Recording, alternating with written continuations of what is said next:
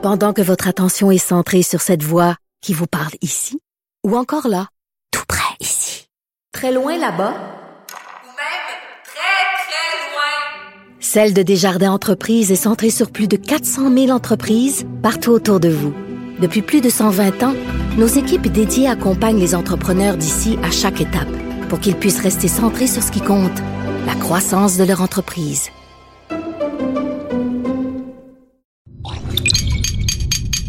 Cube Radio. Elles n'ont pas la langue dans leur poche. Elles disent ce qu'elles pensent sans détour. Une heure de remise en question et de réflexion. Geneviève Peterson. Vanessa Destinée. Les effrontés. Salut tout le monde, j'espère que vous allez bien. Bonjour Vanessa. Bonjour Geneviève Peterson. Comment te portes-tu en ce nombril de semaine? J'avais envie de dire nombril, nombril de, de semaine. Je sais, on n'a pas le droit. C'est comme jeudi.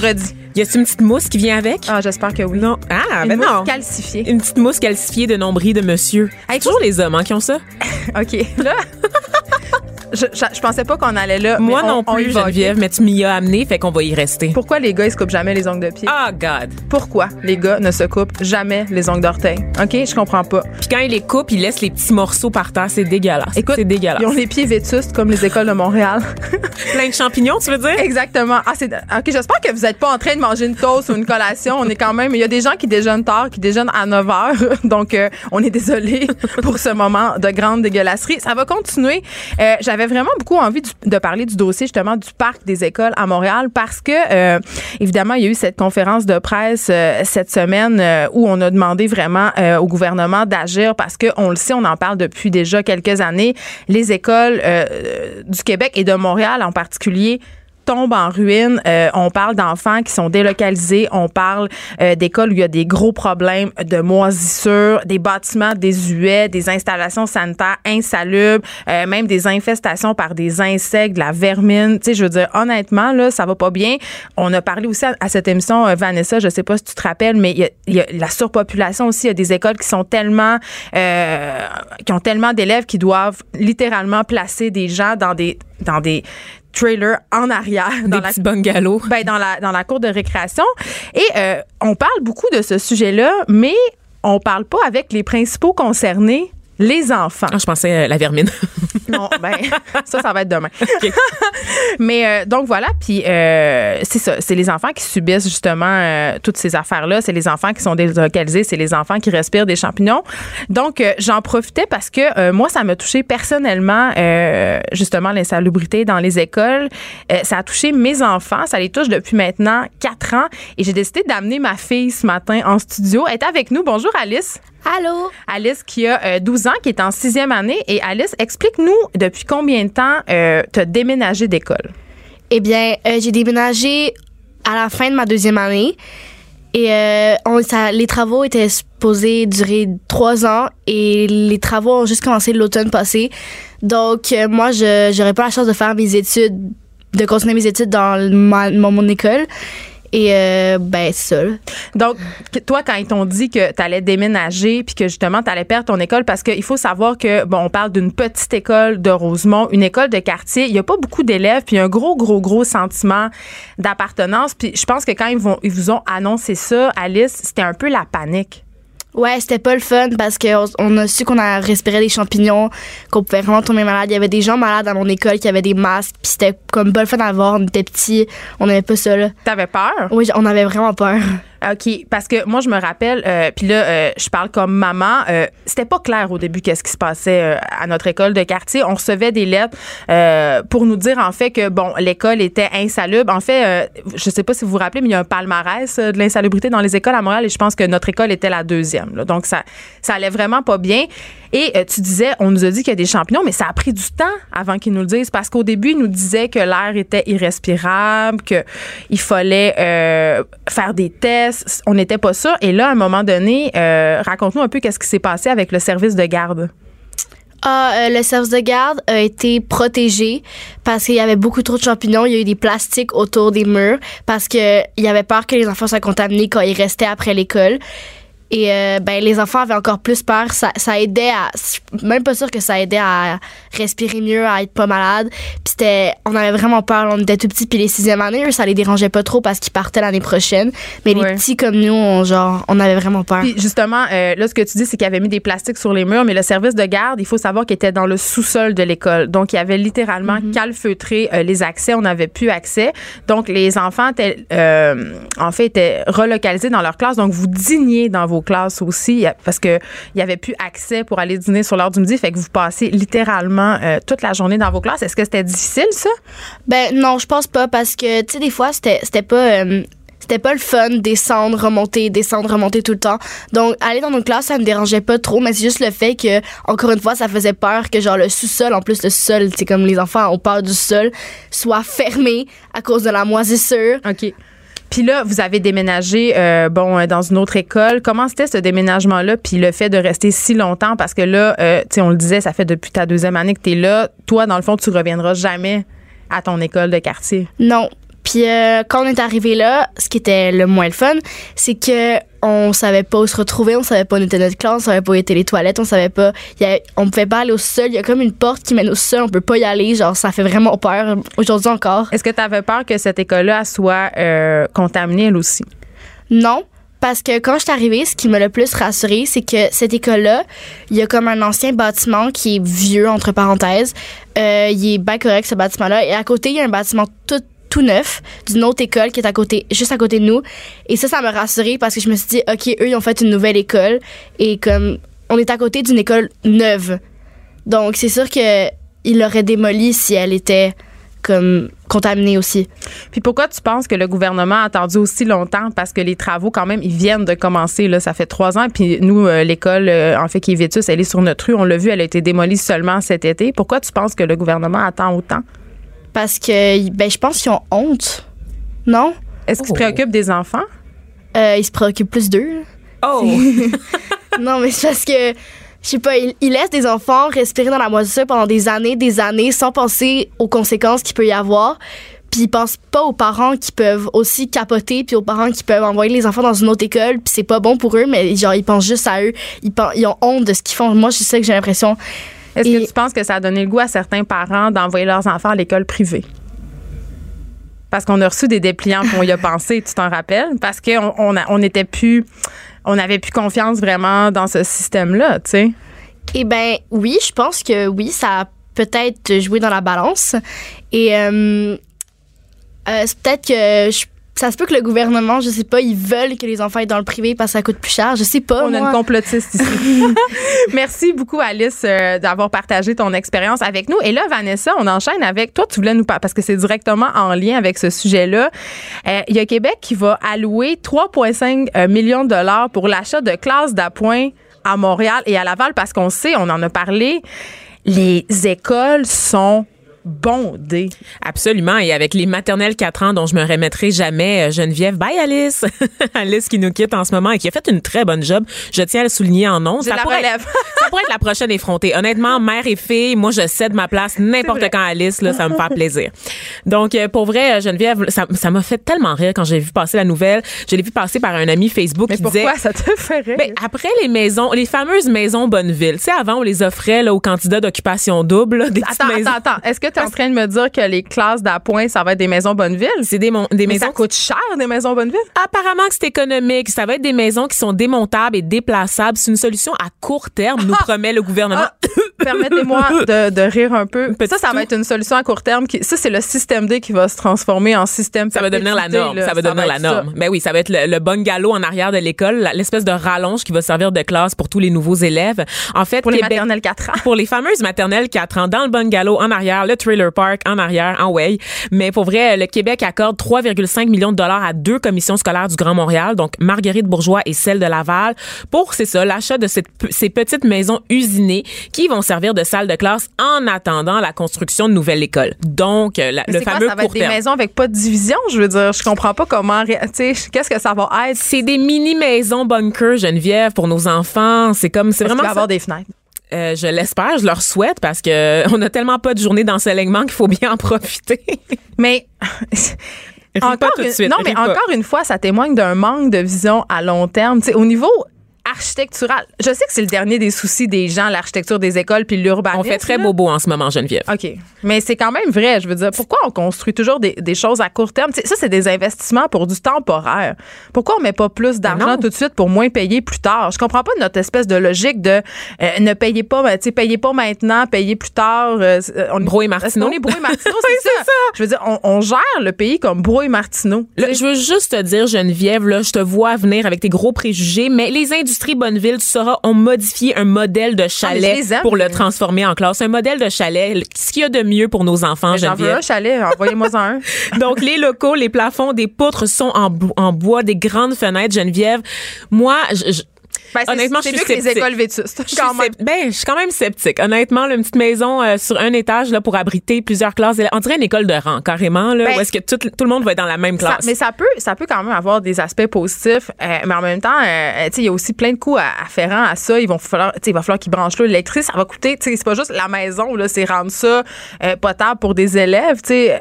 En tout cas, je- Ben, tu vois, la commission scolaire de Laval, là, sur le montant que j'ai dé- décrit tout à l'heure, c'est 1,8 million de dollars pour acheter et aménager C'est les ça. 10 petites maisons.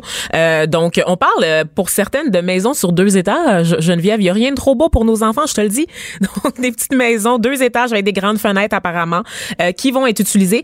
Ça avait été utilisé dans le cadre d'un projet pilote euh, il y a quelques années, puis ça, apparemment que les commentaires étaient positifs de la part des enseignants et des élèves. ça, j'en doute pas parce que c'est un lieu d'apprentissage. C'est nouveau. être- oui, Ça sent le plastique. neuf. Puis oui, ça sent les COV.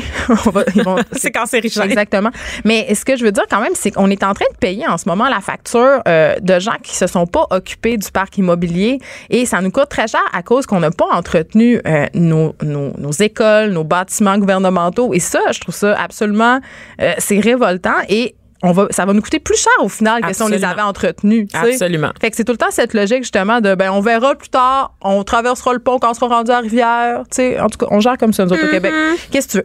Et là, euh, attends, il nous reste un, un petit peu de temps parce qu'on va parler à Jamila Binabib tantôt euh, à propos de cette militante iranienne euh, qui a été Oui. condamnée. Mais juste avant, euh, tu m'as surpris ce matin. euh, tu m'es arrivé avec ça, puis j'avais vraiment envie qu'on en parle. La musique pop, parce qu'on a vraiment un préjugé selon lequel le hip-hop c'est de la musique super vulgaire, super misogyne, super macho. Mais là, ça aurait l'air que la pop est aussi pire. Oui, c'est ça. Parce que là, on confirme tout ce qui est vrai à propos du hip-hop et du rap. Ça reste vulgaire, ça Mais reste temps, mais ça la fait partie de la culture. Ça fait partie de la culture. Et là, je veux pas dire de la culture noire en général, mais c'est la culture de la rue. Donc, des milieux qui sont difficiles, où les gens, il y a la promiscuité, il y a l'argent, il y a la drogue. Évidemment, ça témoigne d'une réalité associée à la pauvreté. Donc, c'est sûr que c'est dur. Par contre, même la pop bonbon Geneviève euh, fait place à la violence. En fait, ça n'a cessé de croître dans les dernières décennies. On retrouve de plus en plus de paroles misogynes, Mais c'est quoi, c'est une étude qui nous dit ça? Oui, c'est des études, là, donc des, les contenus de- des paroles de 409 chansons tirées des titres les plus écoutés euh, sur Billboard, là, qui est la- le grand palmarès, n'est-ce pas, euh, de la musique américaine. Pas Entre ma Cardi B. comme euh, Cardi B, on a Robin Thicke aussi de Blurred Lines. Est-ce qu'on se rappelle de cette chanson, le- l'espèce d'hymne à l'été là? Ah. C'est. dégueulasse. Tu te rappelles-tu du clip de cette chanson-là, Geneviève? Non. Il y avait deux versions. Il y avait une version censurée qui était jouée sur toutes les ondes. Évidemment. Et une autre version accessible uniquement sur YouTube où est-ce qu'on voyait les jeunes femmes qui accompagnent Robin Thicke toutes nues, les seins à l'air, donc qui, qui dansaient les nichons à l'heure pendant que monsieur chantait I Know You Want It. Donc, euh, c'est euh, hashtag culture du viol, much. Ben, je sais pas si c'est, je sais pas si c'est culture du viol, mais c'est en tout cas, c'est marchandisation du corps de la femme, très certainement. là. Certainement. Et c'est entre 2016 et 2006 et 2010, ah, 2016. Je vais, y, je vais y arriver. Beaucoup de chiffres. Donc, en 10 ans, là, beaucoup plus de paroles qui vont glorifier l'objectivation, l'exploitation. ça? C'est quand même, euh, je, me, je me pose cette question quand même. Deux chercheurs américaines, en fait, là, qui, qui ont établi, donc Cynthia M. Frisbee et Elizabeth Bem Morowitz, qui ont établi, en fait, que les chansons de musique populaire contenaient des propos violents à 99,5% contre 94,7% pour des textes de hip-hop. Donc, la musique pop est même un petit peu plus humiliant, un petit peu plus dégradante que la musique,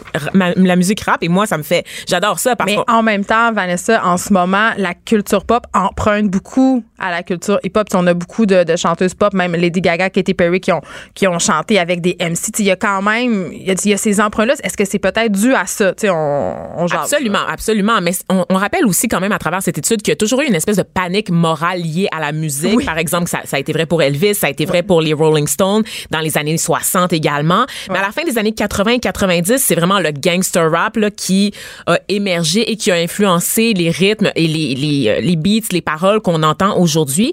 Mais il reste que, euh, malgré ça, l'image de la pop, c'est toujours envoyé comme une image de, de, musique très sage, de musique associée à la communauté blanche aux États-Unis notamment, euh, qui, qui est loin de la violence de la rue, n'est-ce pas? Donc, comme je le disais, dans, dans le cadre de la musique rap et hip-hop, on comprend d'où ça vient, toute cette dureté-là, cette, ce mépris des femmes, toute cette violence-là dans le propos. Mais dans la musique pop, là, à part performer puis faire des, des, en fait, faire des ventes, il y a rien qui, qui justifie ça. ça. Mais je pense que c'est parce que ça fait jaser, puis je pense que, tu sais, on va pas se voiler la face. C'est qu'en tant que société, on est encore misogyne, on est encore sexiste. Ça répond à un besoin. Mais on les regarde, ces vidéos-là, Vanessa. Nous, les premières, puis on trouve euh, que ces filles-là, elles sont superbes, que, tu sais, même Rihanna, elle participe à cette culture-là quand même. Euh, Beyoncé, je veux dire, c'est quand même c'est paradoxal. Je oui, absolument. Puis, des fois, je me sens un peu mal d'aimer certains beats, certaines musiques quand j'entends les paroles, tu sais, mais il y avait, euh, il y avait Judith tu sais, puis Lily Boisvert qui avait fait un truc dans, dans Les Brutes, vous irez voir ça, sur le fait que c'était pas mal d'aimer des chansons misogynes à partir du moment où on est conscient que c'est des chansons misogynes. Absolument. Puis, tu sais, Geneviève, euh, honnêtement, moi, j'ai vu quelques bémols par rapport à cette étude, il faut qu'on en parle quand même. Des gens qui disaient, entre autres, que plutôt que de dire que la musique est violente, ça témoigne surtout d'une certaine pauvreté des textes. C'est-à-dire que les gens sont comme bitch, bitch, bitch, motherfucker, motherfucker. OK, là, on va avoir des plaintes. Ben non, c'est en anglais. C'est correct. Personne parle anglais ici. La personne comprend juste moi. Je suis la seule ethnie, je suis la seule qui parle bien anglais. D'accord. Et donc, les gens, en fait, c'est que la musique est de moins en moins imaginative. On est moins dans la, les paroles recherchées. Donc, les gens font juste tout simplement des rimes accrocheuses qui savent qu'ils vont performer sur le top 40 américain. Donc, ils vont jouer à la radio. On n'est pas dans la nuance, on n'est pas dans la subtilité, on est dans le gras souligné au très gras encore plus. Donc, euh, ça serait ça la véritable raison derrière cette abondance de violence dans la musique. Mais moi, je pense que c'est parce que ça répond à un, besoin de société et qu'on est tous encore un peu un peu misogynes puis qu'on aime ça. Bon, on peut plus rien écouter. On peut plus rien écouter. bon, on peut tout écouter en fait. Je sais pas. Euh, ben oui, mais il faut juste euh, être conscient euh, de ce qu'on écoute puis aussi être conscient des paradoxes que qu'est-ce qu'on porte en nous, comme on dit tout le temps à ce micro.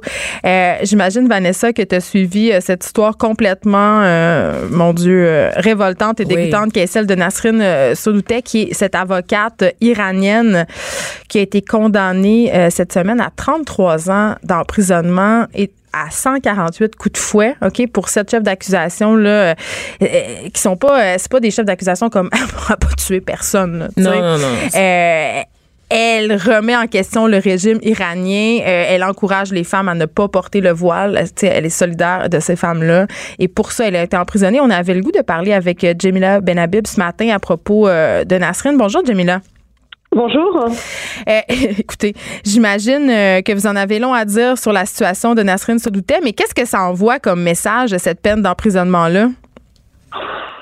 Euh, écoutez, c'est d'abord une peine euh, extrêmement lourde de 38 ans de prison et non pas euh, 33, 138 coups de fouet.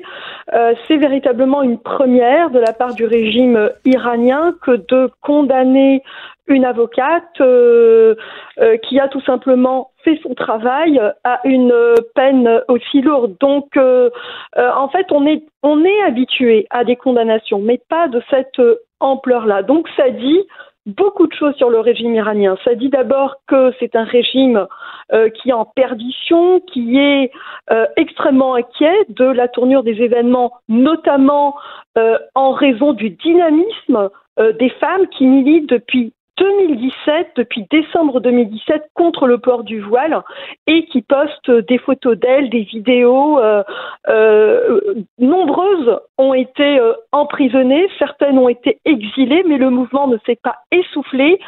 Il dure encore jusqu'à 2019. donc c'est dire que ce régime a terriblement peur que ce mouvement puisse le déstabiliser. Euh, Jamila, pour ceux qui sont pas au courant, qu'est-ce qui se passe en Iran quand on porte pas le voile dans la rue? Est-ce qu'on peut se faire arrêter? Qu'est-ce qui se passe? Euh, en réalité, euh, l'Iran est une république islamique depuis 1979 et l'un des premiers gestes posés par euh, donc euh, par l'instigateur de cette république islamique, a été de rendre le, le port du voile obligatoire pour d'abord pour les petites filles, pour les petites filles euh, à peine âgées de 9 ans, pour euh, les jeunes femmes et bien entendu pour l'ensemble des femmes. Donc il y a des peines qui sont très lourdes, qui sont très sévères. Il y a une police du voile en Iran, c'est-à-dire des gens qui vous surveillent dans la rue, des gens qui vous surveillent dans les bureaux, des gens qui vous surveillent dans les écoles euh, pour vérifier que vous portez correctement le voile, pour vérifier qu'il n'y a pas une mèche qui se rébelle ici et. Il faut dire que depuis le temps, depuis 1979, euh, ce régime a été euh, mise à mal euh, par euh, une volonté d'ouverture et notamment de la part des femmes. Et j'ai comme l'impression que ce sont les premières victimes de la République islamique d'Iran, c'est-à-dire les femmes, qui vont véritablement mener à l'échec de ce régime et de cette République islamique.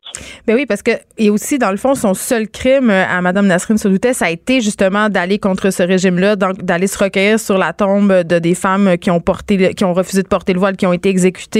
Je veux elle a rien fait de mal, elle a pas commis aucun crime au sens, euh, à notre sens à nous là, bien sûr, elle a commis des crimes au sens de la charia, Euh, mais c'est juste une militante des droits de l'homme, une avocate en fait là. Non, et encore là, je veux dire, euh, c'est c'est c'est véritablement euh, extrêmement nébuleux, y compris les accusations qui sont portées contre elle, Euh, parce que c'est ça, on, on invoque en fait, euh, euh, on invoque euh, la main de l'étranger, c'est-à-dire euh, qu'elle est donc euh, collaborée donc avec une force étrangère, mais on sait très bien quand on vient de ces pays-là euh, à quel point cette accusation est totalement euh, délirante. Euh, on l'accuse aussi d'avoir euh, euh, contrevenu à la sécurité nationale. Euh, donc c'est vraiment dire qu'ils n'ont rien contre elle. En réalité, ce qu'elle a fait, euh, c'est une avocate et donc elle n'a fait que son travail, c'est-à-dire défendre les militantes qui ont osé euh, enlever le voile en public. Donc elle- a fait sa job ultimement. Et donc c'est euh, autour de cette question-là euh, de la défense des femmes qui ne souhaitent plus porter le voile islamique et qui le montrent, qui l'affichent. Donc c'est-à-dire qui font de leur corps euh, une forme de résistance et de militance contre ce régime. Et c'est ça en réalité ce qui inquiète le- le régime islamique parce que ce mouvement-là il est extrêmement populaire. Il est populaire en Iran mais il est également populaire dans les diasporas iraniennes qui sont très présentes euh, en Europe et en Amérique du Nord. Donc c'est un mouvement qui aussi euh, fulmine dans euh, les réseaux sociaux. C'est un mouvement qui est euh, véritablement donc en vogue euh, un peu partout dans le monde. Merci beaucoup, Jamila Benhabib, pour euh, vous a- nous avoir éclairé sur ce dossier-là. On va continuer euh, à le suivre, bien évidemment. Merci de nous avoir parlé. Merci infiniment. Geneviève Peterson. Vanessa Destinée. Elle manie aussi bien le stylo que le micro. De 9 à 10, les effrontés. Alors, on apprend que les problèmes de dysfonction érectile sont en hausse chez les jeunes garçons, en fait, chez les adolescents, Vanessa, et ça, c'est quand même assez préoccupant. Absolument. Donc à- maintenant, euh, quand on regarde les chiffres, entre 14 et 35% des hommes, des jeunes hommes, seraient incapables de maintenir une, une érection au point de devoir considérer l'utilisation de pilules comme le Viagra ou encore euh, d'avoir recours à des implants péniens. J'ai dû googler parce que je ne savais pas ce qu'étaient les implants péniens. C'est-à-dire les pompes que, que, que les hommes souvent Ouais. se font poser quand ils ont eu des cancers de la prostate, ce Oui, genre des, de des choses-là? petits supports, en fait, pour garder le, le- le pénis bien dur, Geneviève. Pourtant, il y a 15 ans, les problèmes de dysfonction érectile, donc l'impuissance, ne concernaient que 3 des individus de ce groupe d'âge-là. Qu'est-ce qui a changé, Geneviève? La pornographie. En fait, c'est l'Internet. C'est l'Internet qui a changé la game parce que à partir de 2008, il y a eu, bien évidemment, l'explosion là, de l'accès à ces vidéos de haute définition là, sur le web. C'est du streaming, puis gratis à part de ça. Des foufounes 24 heures sur 24.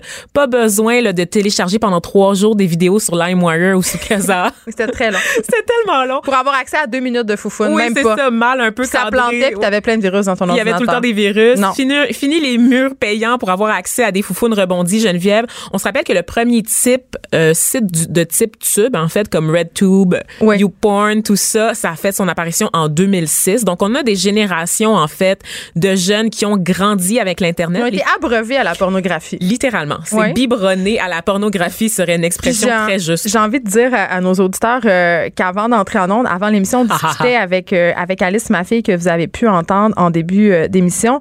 Et Vanessa lui a demandé si elle croyait que les garçons de son âge, donc 12-13 ans, avaient déjà vu de la porno. Et sa réponse a été spontanément, ben, oui. C'est J'ai profité d'un instant où Geneviève s'était absentée pour discuter des vraies affaires avec Alice et elle m'a dit ben oui. Et les filles aussi, Les filles aussi, Ouais. euh, je rappelle que Alice a 12 ans et Ouais. elle me confirme qu'à peu près tout le monde dans sa classe a vu déjà de la pornographie. parce Sauf que- elle, évidemment. Sauf elle, évidemment, parce que la pornographie, m'a-t-elle précisé, est accessible partout sur Internet, littéralement. Donc, Ouais. euh, c'est à portée de main.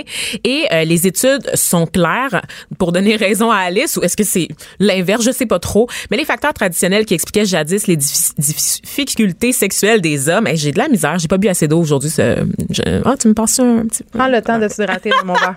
Donc, c'est ça. Les difficultés sexuelles avant, euh, ces facteurs-là semblent pas assez suffisants pour expliquer l'augmentation de la dysfonction érectile chez les hommes. Quand on parle de dysfonction érectile, on parle aussi de retard d'éjaculation, de la diminution en général de la satisfaction sexuelle et aussi de la diminution de la libido. Mais c'est ça, parce que là, moi, c'est là que je veux en arriver, là. C'est de dire, est-ce tu sais, à l'âge où tu, justement, tu cristallises ta sexualité, à l'âge où tu es en apprentissage euh, de tout ça, de cette vie sexuelle-là euh, à venir, qui est en développement, tu sais, en éclosion, euh, c'est sûr que quand tu te gaves de pornographie, euh, les choses de la vie ordinaire peut te- peuvent te sembler banales, donc moins excitantes, tu sais. C'est pas juste chez les jeunes. Il y a des hommes qui ont besoin euh, maintenant euh, de voir ou de faire des gestes qui sont très, très hardcore ou très, très intenses pour pouvoir être excités, alors que parce que justement, ils deviennent désensibilisés. Tu sais, à force de consommer quelque chose, même des films violents, on devient un peu, tu on est justement désensibilisé, on est indifférent. Mais tu as besoin de plus pour faire monter le high, pour faire monter la- l'adrénaline, en fait. ça. Et on le voit notamment euh, au niveau des statistiques concernant les travailleuses du sexe. Les actes violents envers les travailleuses du sexe sont en hausse parce que les gens, les clients vont reproduire des Eh comportements qu'ils voient dans les vidéos plus hardcore Puis avant, de porn. avant le hardcore, c'était pas mainstream. C'était, il fallait que tu cherches longtemps. C'était très spécialisé. Maintenant, dans les films porno grand public entre guillemets là, ben il y a du gagging, euh, Il y a des filles qui se font flusher la tête dans le bol de toilette. Il y a des oui, puis la tape ses fesses euh, ou la tape d'en face, c'est quand même rendu euh, ça tu sais c'est assez commun là, ça passe un peu comme une lettre à la poste. ce qui est co- concernant en fait dans la plupart des vidéos qui sont accessibles au grand public, c'est le fait que la fille dans la- les vidéos en vient à pleurer. En fait, c'est très rare qu'on va voir une fille avoir du plaisir durant l'acte sexuel parce que Ben dans la porn féministe, oui, il peut avoir Ben, des euh, il peut avoir sûr. des scènes hardcore où la fille a du plaisir, mais c'est vrai que dans la porno traditionnelle, tu vas sur les dans les sites en la fait fille pleure des yeux. C'est exactement des, des types tubes, comme je le disais. Tu regardes les vidéos les plus populaires, c'est des vidéos où la fille est en larmes puis elle se fait défoncer par tous les trous. Là, il y a aucune, il y a une déshumanisation des femmes en général dans la culture pornographique aujourd'hui.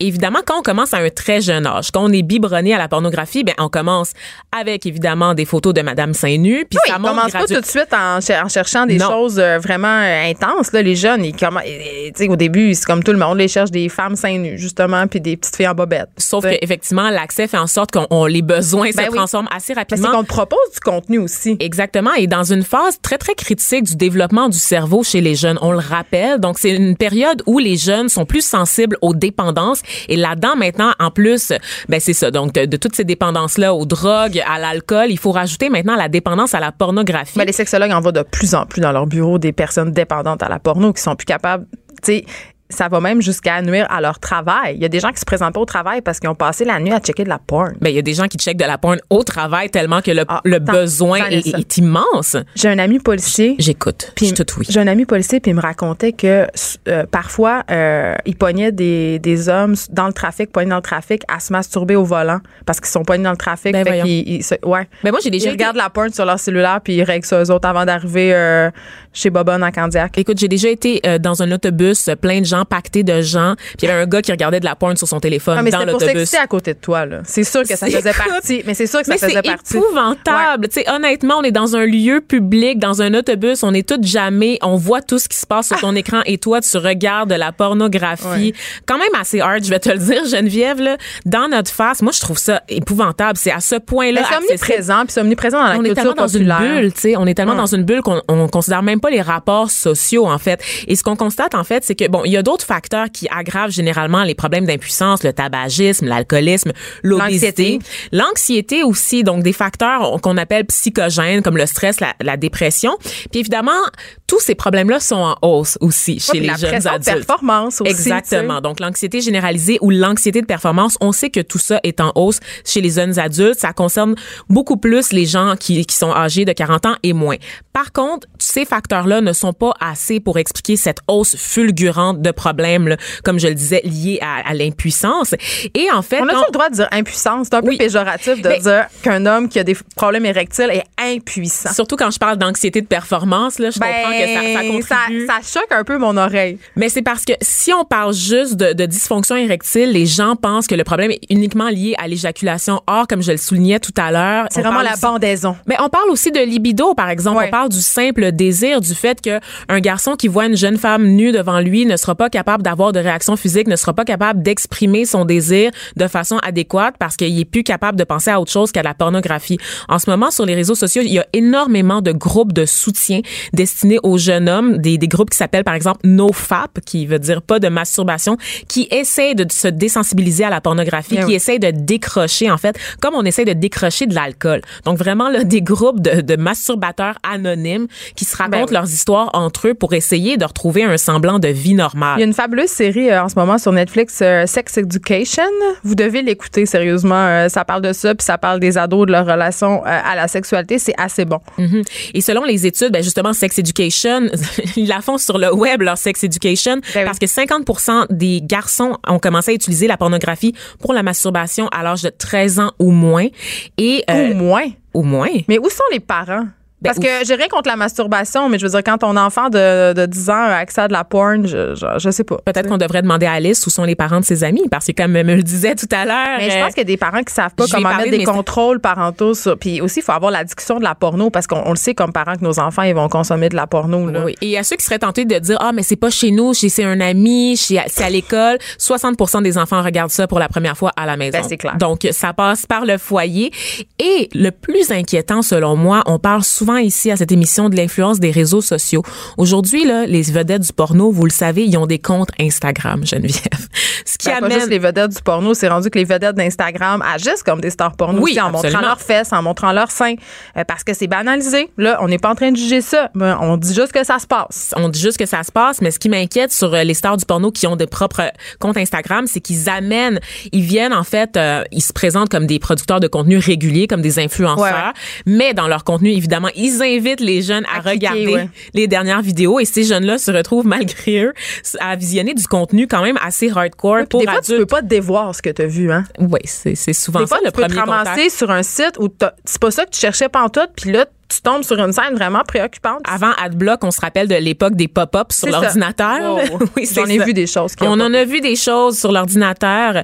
Donc, évidemment, euh, comme on le dit, c'est- c'est perturbant parce qu'on sait qu'à cet âge-là, les jeunes sont particulièrement vulnérables à des problèmes. Puis, juste de voir les témoignages, Geneviève, sur ces groupes de soutien, des gars qui, qui vraiment disent, j'aimerais tellement ça, pouvoir vivre une relation sexuelle simple, épanouie Normal. avec une femme. Pour vrai, je sais plus quoi faire. On sent le désespoir. C'est pas quelque chose parce qu'ils ils ont Ça crée de la détresse. ça crée de la détresse psychologique, absolument. Et le problème, comme je l'ai dit, je l'ai souligné d'entrée de jeu, c'est que beaucoup de médecins vont prescrire la pilule, vont prescrire les Ils vont implants. pas chercher ce qu'il y a en dessous. vont pas remonter à la source du problème en référant ces jeunes-là à des sexologues ou à des, des psychologues parce que malgré tout ce qu'on en dit, le- la dépendance à la pornographie est encore mal comprise au sein de la population et même au sein du corps médical en général. On pense immédiatement à la, à la solution à la petite pilule bleue, alors que le problème, il est à la source, il est dans la culture, il est dans l'accompagnement psychologique de ces personnes-là vers des ressources spécialisées. Et au retour des cours d'éducation sexuelle Oui. dans nos écoles donnés par les bonnes personnes Les et non pas des profs mal à l'aise que ça leur tente pas de l'enseigner cette matière-là. Donc euh, ça commence là, tu sais. Ça honnêtement, commence là. Tu sais que c'est tellement lourd de, de en fait qu'on on constate que de, de moins en moins de jeunes ont des relations sexuelles, Ben, c'est ça. Geneviève. En général, Ben, ça inclut les femmes aussi parce que les gens trouvent des façons de se satisfaire par eux-mêmes. Un regard féminin sur l'actualité. Des opinions différentes. Jusqu'à 10 heures. Les effrontés. On est avec euh, Caroline G. Murphy, chef de marque au sac de chips et patineuse en chef. En chef, en C'est mon en chef. moment euh, vraiment préféré de la semaine quand tu viens, Caroline. Je suis assez contente. J'arrête pas de dire que je suis pas les potins, mais on sait que c'est pas vraiment vrai, hein. C'est le plus grand mensonge de votre jeudi, à chaque fois. Pour vrai? Ben. Mon prochain défi carrière, c'est quand même rédactrice en chef du Éco Vedette. J'ai très. OK, j'avais peur que tu dises euh, du sac de chips. tu t'en viens, tu Non, t'en je viens m'en pour ma job. Guette-toi. Watch me. Donc, qu'est-ce que t'as pour moi cette semaine, douce Caroline? Ben écoute, là, on, va commencer avec Jenny from the Block. Ah, Jennifer Lopez. Ah, ben là, j'ai vu ça. T'as Ah, vu? Eh, mais écoute, euh, trois nouvelles sur Jennifer Lopez parce que ça a été un feu roulant cette Ah, mais semaine. elle, moi, attends, attends, aparté, je te coupe toujours la parole, j'adore ça. Ouais, mais c'est parce que tu l'aimes. Vas-y. Non, mais on... Jennifer Lopez, là, elle est comme sortie des boulamutes. On la voyait plus, puis tout d'un coup, elle est devenue la reine d'Instagram. Ben Elle a back. 50 ans, elle est au sommet de sa forme, elle s'entraîne environ 18 heures par jour, elle mange deux feuilles de laitue et on adore ça. On- elle nous montre ses abdos, puis on a l'impression qu'on peut tous atteindre Ah cette, euh, cette apogée physique à l'âge de 50 ans. Moi, je vis d'espoir. Mais elle est, elle est comme fi- figée dans le temps. là. Ben, elle est figée dans le botox, Elle- moi, là. tu penses-tu?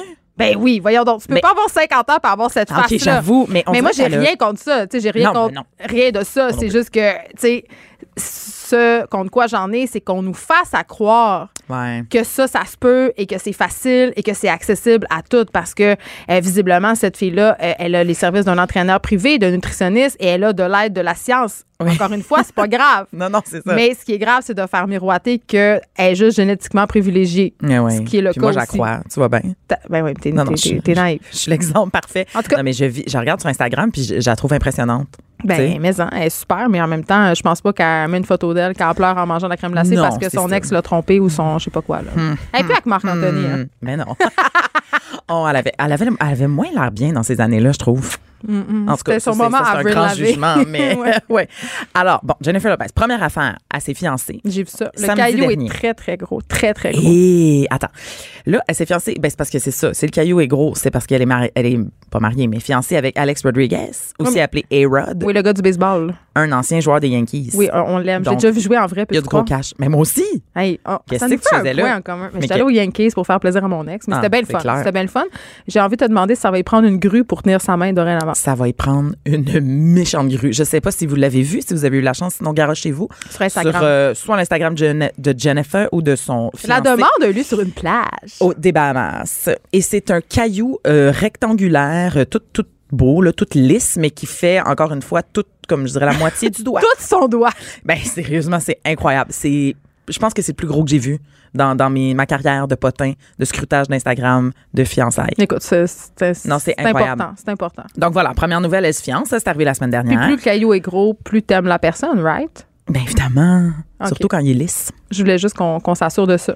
de notre matérialisme. Ben, je voulais juste. Oui. En tout cas, si quelqu'un m'écoute en ce moment puis désire me demander en mariage, sachez que le caillou doit être très gros. Parfait. Et je vais quand même dire non. Ah, mais voyons. hey, bang, tu sais, moi, j'étais toute- partie dans ma lancée. Ah, j'ai cas, pas donc le fantasme de la robe blanche? Non? Non, Non, ça me, ça me touche pas. C'est. Mais Gillo, ça la touche, elle, parce qu'elle va pouvoir faire un happening sur Instagram avec tout ça. Ben oui, mais là, c'est ça qu'on sait plus. Parce que là, C'est ben, déjà fini? C'est pas fini. Mais la suite et dernière nouvelle de notre Jennifer Lopez cette semaine, c'est que son fiancé, Alexandre Rodriguez, déjà, ben, je dis Alexandre, Alex. Alex, Euh, on moi, le connaît. je, ouais, ouais, Alexandre. Euh, déjà accusé de la tromper, Geneviève? Ben, mais là, on- est vraiment étonnés? Je veux dire, elle aussi, elle trompe, là, ce sont des gens qui évoluent dans les hautes sphères du monde du spectacle. C'est impossible d'être fidèle dans ces hautes sphères-là, juste vous le dire. Eh non, mais, ouais, ben, toutes les stars. Ben là, écoute. toutes les stars, je dirais. Les tentations sont nombreuses. Elles sont nombreuses. Écoute, ça se promène, là, les plages de Bahamas, après ça, New York. Ça se passe dans un jet privé, ça reste dans un jet privé, là. Ouais. Hein? Ah ouais, peut-être. Mais c'est euh, tout, c'est- tout- c'est- tout est venu par un autre joueur de baseball, José Canseco. Un jaloux. Un jaloux. Il a en fait accusé A-Rod de, de coucher avec son ex-femme Jessica, toi, depuis perdu. des mois. On dirait un épisode des Feux de l'amour. Oh, ben c'est exactement ça. Fait que là, tout le monde couche ensemble dans ce beau vestiaire Ben, sportif-là. supposément, écoute, euh, Canseco, il y a ça. Ben là, ça- quoi? Ouais, Canseco. Euh, mais c'est des anciens joueurs, là. Cela dit, ils jouent plus les deux, là. C'est ça. Euh, fait que peut-être qu'il est juste eu peut-être une ancienne rivalité. On le sait pas. Ouais, il était pas dans la même équipe.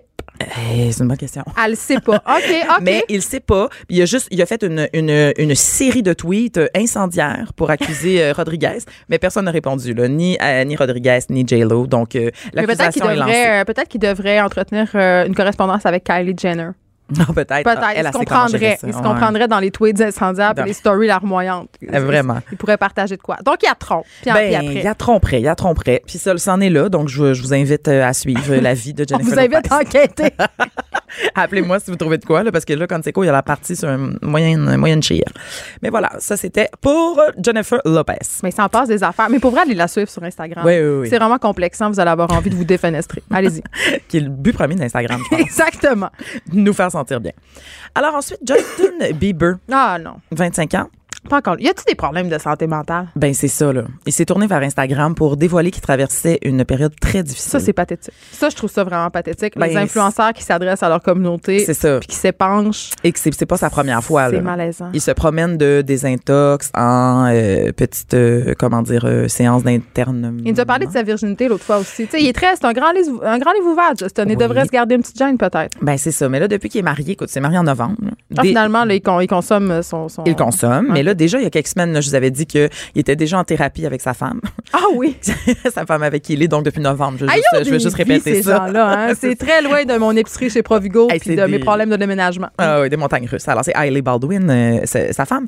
Et là, ce qui est bizarre, c'est que ses fans ont commencé à penser qu'il y avait des problèmes de santé mentale parce qu'il s'est mis à partager plein de photos de sa femme, mais des photos de style paparazzi, là. Tu sais, qu'il a pris comme dans Comme les si elle suivait, comme dans, Comme- on était dans un épisode de You. Ben oui, puis tu sais, la première, tout le monde était Ah. comme Ah, c'est un peu cute, tu sais, met un petit cœur, puis il met, il met cette photo-là. Mais là, il y en a une autre, puis il y en a une autre, puis il y en a une autre. Je pense qu'il y en a eu quatre, tu sais, de suite, pas de Ben commentaires ou, ou juste un emoji.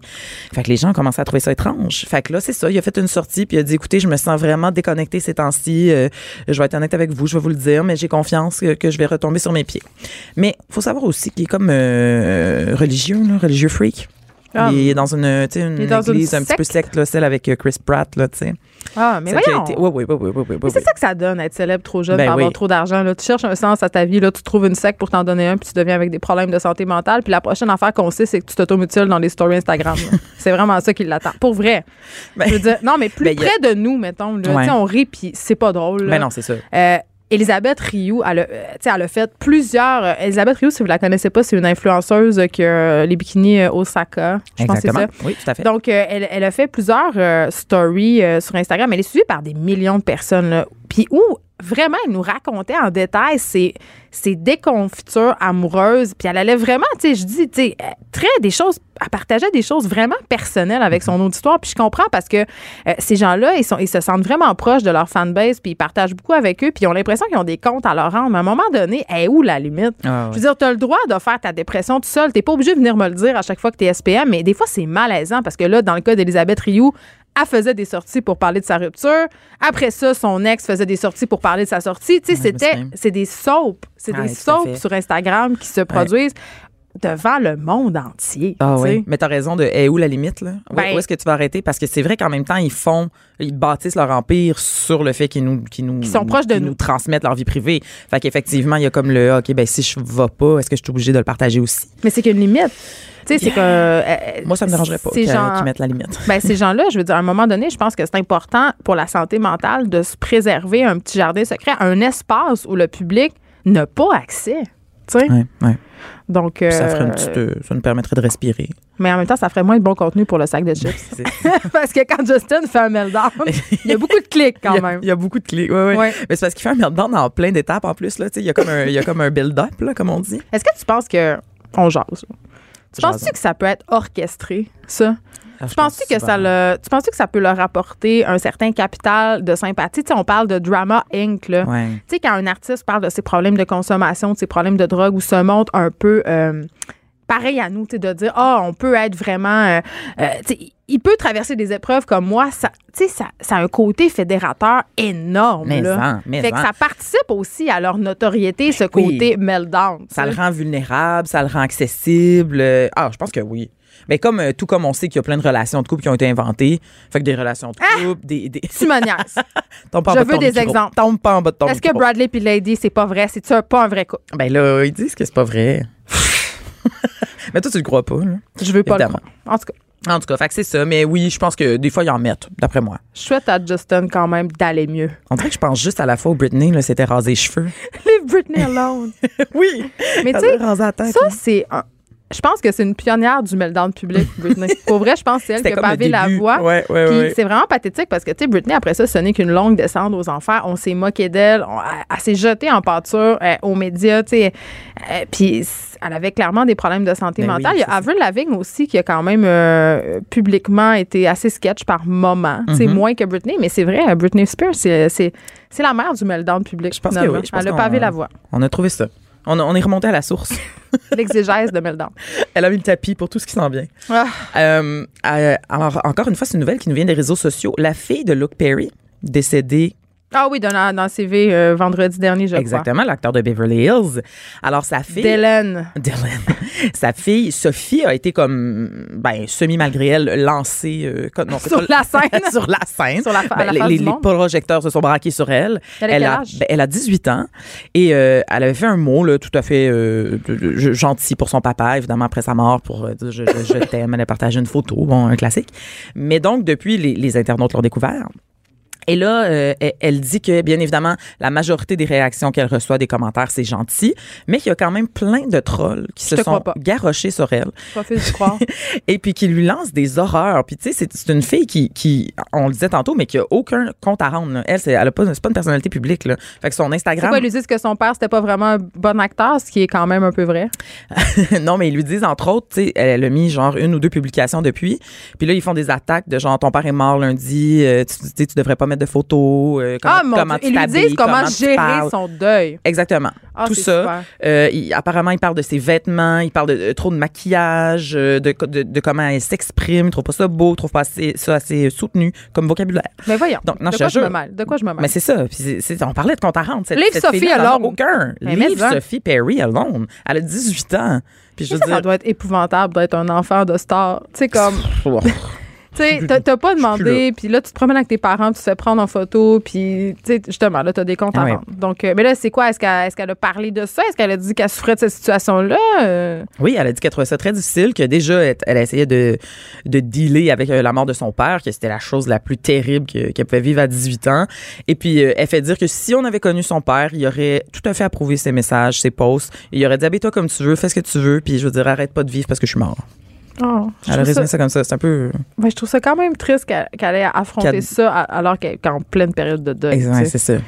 Puis qu'elle est toute jeune. Ah, moi, je suis Team Sophie. Bon, Bon, alors, euh, nouvelle de presque dernière minute. une dépêche. L'humoriste et comédien Martin Vachon. Tu sais qui? Non, Bon, franchement. je le google. Ben, c'est euh, Google-le. Euh, beau garçon. Il a joué entre autres dans Mémoire vive, là. Si Eh, je ne m'abuse, t'as suivi ça? Mais non, j'écoute pas la télé, moi. Mémoire vive. Moi, j'écoutais ça. Ah, il faisait Bruce Martin Murphy. Ah, c'est pas Martin Ouellet, voyons. Martin Vachon. Martin Vachon, Ben oui, humoriste. c'est pas l'homme politique, là. non, je Ah, sais pas où tu t'en vas. Je sais c'est qui, mais. euh, Tu sais c'est qui, vous allez reconnaître Je son le visage. connais pas tant. En tout cas, ouais, Mais il est papa pour la deuxième fois. c'est tout? Son fils est né cette semaine, Maxence Vachon. Pauvre Martin, il pourra plus jamais dormir. Non, mais il y en avait déjà un qui était pas vieux, là. Fait que là, deux, deux petits gars. Ils sont allés back à back. Yes. Ben, Puis il nous a annoncé ça en grande pompe. Est-ce qu'il va nous En faire un pompe. bébé Instagram lui aussi? Parce que tu sais, euh, Caroline, que c'est la grande mode d'avoir un qu'un bébé, pour. Instagram? Ben, c'est ben, c'est le bébé d'Alex Nevsky puis de Vanessa Pilon. Celui qui a comme une grenouille d'en face pour pas qu'on le voit. Oui, mais celui quand même qui est sans cesse mis en scène sur Instagram dans ce Oui. cliché de famille parfaite et commanditée. Ouais, ouais, ouais. Mais j'ai l'air d'une- j'ai l'air bitch, là. Mais t'as l'air amère. Ben en fait, c'est que ça m'énerve un peu euh, le côté Ouais. le bébé accessoire sur Instagram. Tu sais, euh, les Jenner ils font beaucoup ça. Là, euh, on, on le voit quand même de plus en plus. Marilou, dans une certaine mesure, milk allègrement sa maternité sur les médias sociaux. Euh, toute ces, une ligne maintenant de vêtements pour enfants. Bianca Gervais, Sébastien Diaz, dans une certaine mesure. Et là, je mets des gros guillemets, là, tu sais, dans le sens que c'est pas avec des mauvaises intentions, mais c'est, tu sais, ça partir d'une même culture de contenu commandité euh, où, où certaines marques leur fournissent du stock de bébés souvent ultra cher. Puis je reviens encore à cette marotte que les, les, les vulgaires mamans normales de ce monde, ben, ils n'ont pas accès à des petits leggings griffés à 65 pièces pièce. Donc on regarde ça puis on a l'impression qu'on échoue. Ouais. si notre vie de famille a pas l'air Vos enfants sont pas bien d'un compte Instagram. Puis en même Ouais. temps, euh, je comprends que c'est une industrie puis qu'une bonne façon d'avoir ses Exact. produits, c'est de les faire porter par des enfants de vedettes. Euh, puis il y en a qui sont moins pires que d'autres, mais quand même, tu sais, Ouais, il y a un côté, euh, y a un côté euh, mercantile qui me plaît pas trop là-dedans. Surtout quand on- ça s'adresse à, à des enfants. Puis c'est encore une façon de nous faire sentir un peu inadéquates. Donc, euh, Pas voilà. facile aujourd'hui, ta, ta relation avec Instagram. Là. À Non, c'est de moins- à tous les niveaux. C'est de moins en moins facile, ma Ouais. relation avec Instagram. Je, je sais pas si, euh, si je, je trouve si Instagram a des effets plus positifs ou négatifs sur ma vie. Je- ben, Parce qu'à part de faire le, jeu des comparaisons, euh, puis de, de me faire sentir comme si j'avais un corps poche qui correspondait pas au standard, puis que ma vie était donc plate, Ouais. parce que tout le monde est en voyage sur Instagram. Là. Ben, tout le temps. Même les gens pas en voyage ont l'air en voyage. Ben oui. que- Puis moi, quand je reviens, je, mets, je continue à mettre mes photos pendant trois semaines. j'ai l'air d'avoir fait un voyage d'un mois. c'est un excellent truc. Allée deux jours à New York, là. C'est un bon truc. Oh, ouais. Ben, non, mais il y a quand même plein d'études qui disent que ça augmente l'anxiété Ouais, parce que t'es le gardé là, dans un monde imaginaire, dans C'est quoi fond. le problème des filles qui se font faire des shootings euh, puis qui nous postent une photo professionnelle à chaque deux mois? Tu sais, comme on- ils se font faire un shooting pour une année. Puis moi aussi, j'en ai fait des shootings avec des amis photographes pour le fun. Puis j'ai mis des photos sur Instagram. Mais tu sais, euh, le woke up like this, là, tu sais, genre, je me lève de même. Puis je sais très bien qu'un ring light puis qu'il y a une équipe de coiffeurs, maquilleurs qui t'est passé dessus pour. Tu sais, tu t'as pas l'air de ça quand tu te. Ça me gosse. Bon. Non, parce que le côté. Ce qui est le fun sur Instagram, c'est le côté réaliste. Ah ouais. Entre gros guillemets, là. Ouais. Mais ouais, ouais, je comprends. Donc, c'est tout? T'as plus de potin pour moi? Ben, j'ai, ma petite dernière, c'est, pas tant. en beauté. Ouais, c'est un mélange là, d'insolite, Ouais, parce que pas Martin, vraiment du potin. décevant. là. Ouais, il y avait, il y avait une montée qui s'est un petit peu effoirée, tu me diras. Je savais même pas c'était qui.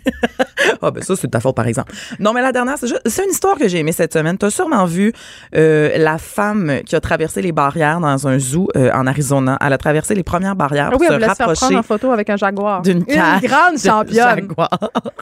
Et elle s'est fait lacérer le bras. Ben, tant mieux pour elle. gravement. Je veux dire, le jaguar a comme sorti de sa première cage là, par, les, par les, les cracks des barreaux. Bon, Hmm. Ben, juste pour avoir été dans un zoo, elle méritait de se faire charcuter le bras parce que les zoos, c'est mal. c'est souvent mal. Mais il y en a de, de plus en plus qui sont, euh, comment, euh, éco-friendly. Ben, je sais c'est pas, vraiment dire, là, vrai. gentils On- avec les animaux. On dit ça pour s'acheter bonne conscience. ça Les seuls zoos qui sont, ben, les seuls zoos qui sont légitimes pour moi, ce sont les centres de recherche. Euh, donc, euh, et eux, euh, les zoos qui se consacrent à la préservation de la faune. Salut, zoo de Saint-Félicien, le seul zoo que j'endosse et que j'aime. Pour vrai. C'est ça. Bon. Je suis pas chauvine, rien qu'un peu. Non, c'est ça. C'était subtil, Geneviève, c'était subtil. Non, mais, euh, mais par exemple, il y a le zoo de Falardeau euh, qui est au Saguenay, qui est une aberration, qui devrait même pas avoir de permis, là, qui, qui font naître des girafes en captivité, puis des tigres blancs, puis ah Mm. ouais, juste pour le bon plaisir euh, des visiteurs, puis pouvoir euh, cacher des tickets, là, ça, ça, me- ça, me, ça me met hors de moi. Mm. Là, tu sais. Donc, cette madame s'est faite lacérer le bras par bras. un jaguar. Mais On la eu- salue. Il y a eu deux, deux, deux suites à cette nouvelle. Premièrement, le zoo nous a rassuré, le jaguar ne, se sera, ne sera pas tué. Parce qu'on le sait, là, des fois, quand les, les, pauvres animaux se révoltent contre, contre des humains, ben, c'est eux qui se font blâmer puis c'est eux qui meurent. Donc, dans ce cas-ci, le jaguar est safe. Et Léane a fait une sortie publique parce qu'elle s'appelle Léane, la femme. Et attention, elle est quand même dans la trentaine. Déjà, ça m'a fait beaucoup rire. Parce que tu penses Son à- manque de jugement. ben, euh, tu penses à une fille qui s'approche trop d'une cage d'un animal sauvage pour prendre un selfie. Tu te dis, euh, elle a entre 12 puis s'il vous plaît 19 ans. Non, elle est dans la trentaine. Eh ben, Elle a quand même dit que c'était de sa faute. Donc c'est pas le c'était, pogo euh, le plus léger de la boîte. Oh no! Mais au moins, elle a avoué que c'était de sa faute, mais elle a quand même rajouté qu'elle aurait aimé que les, les barrières soient plus solides. ça m'a fait beaucoup rire. Tu me niaises. Non, elle a dit ça Elle a quand même réussi à rejeter. C'est une salle milléniale. Elle Ben, rejette toujours la faute sur les autres. Voilà. Ah, Caroline, c'est C'est toujours un, un plaisir euh, de t'avoir avec moi pour discuter des grands enjeux hein, de ce monde. Cube Radio.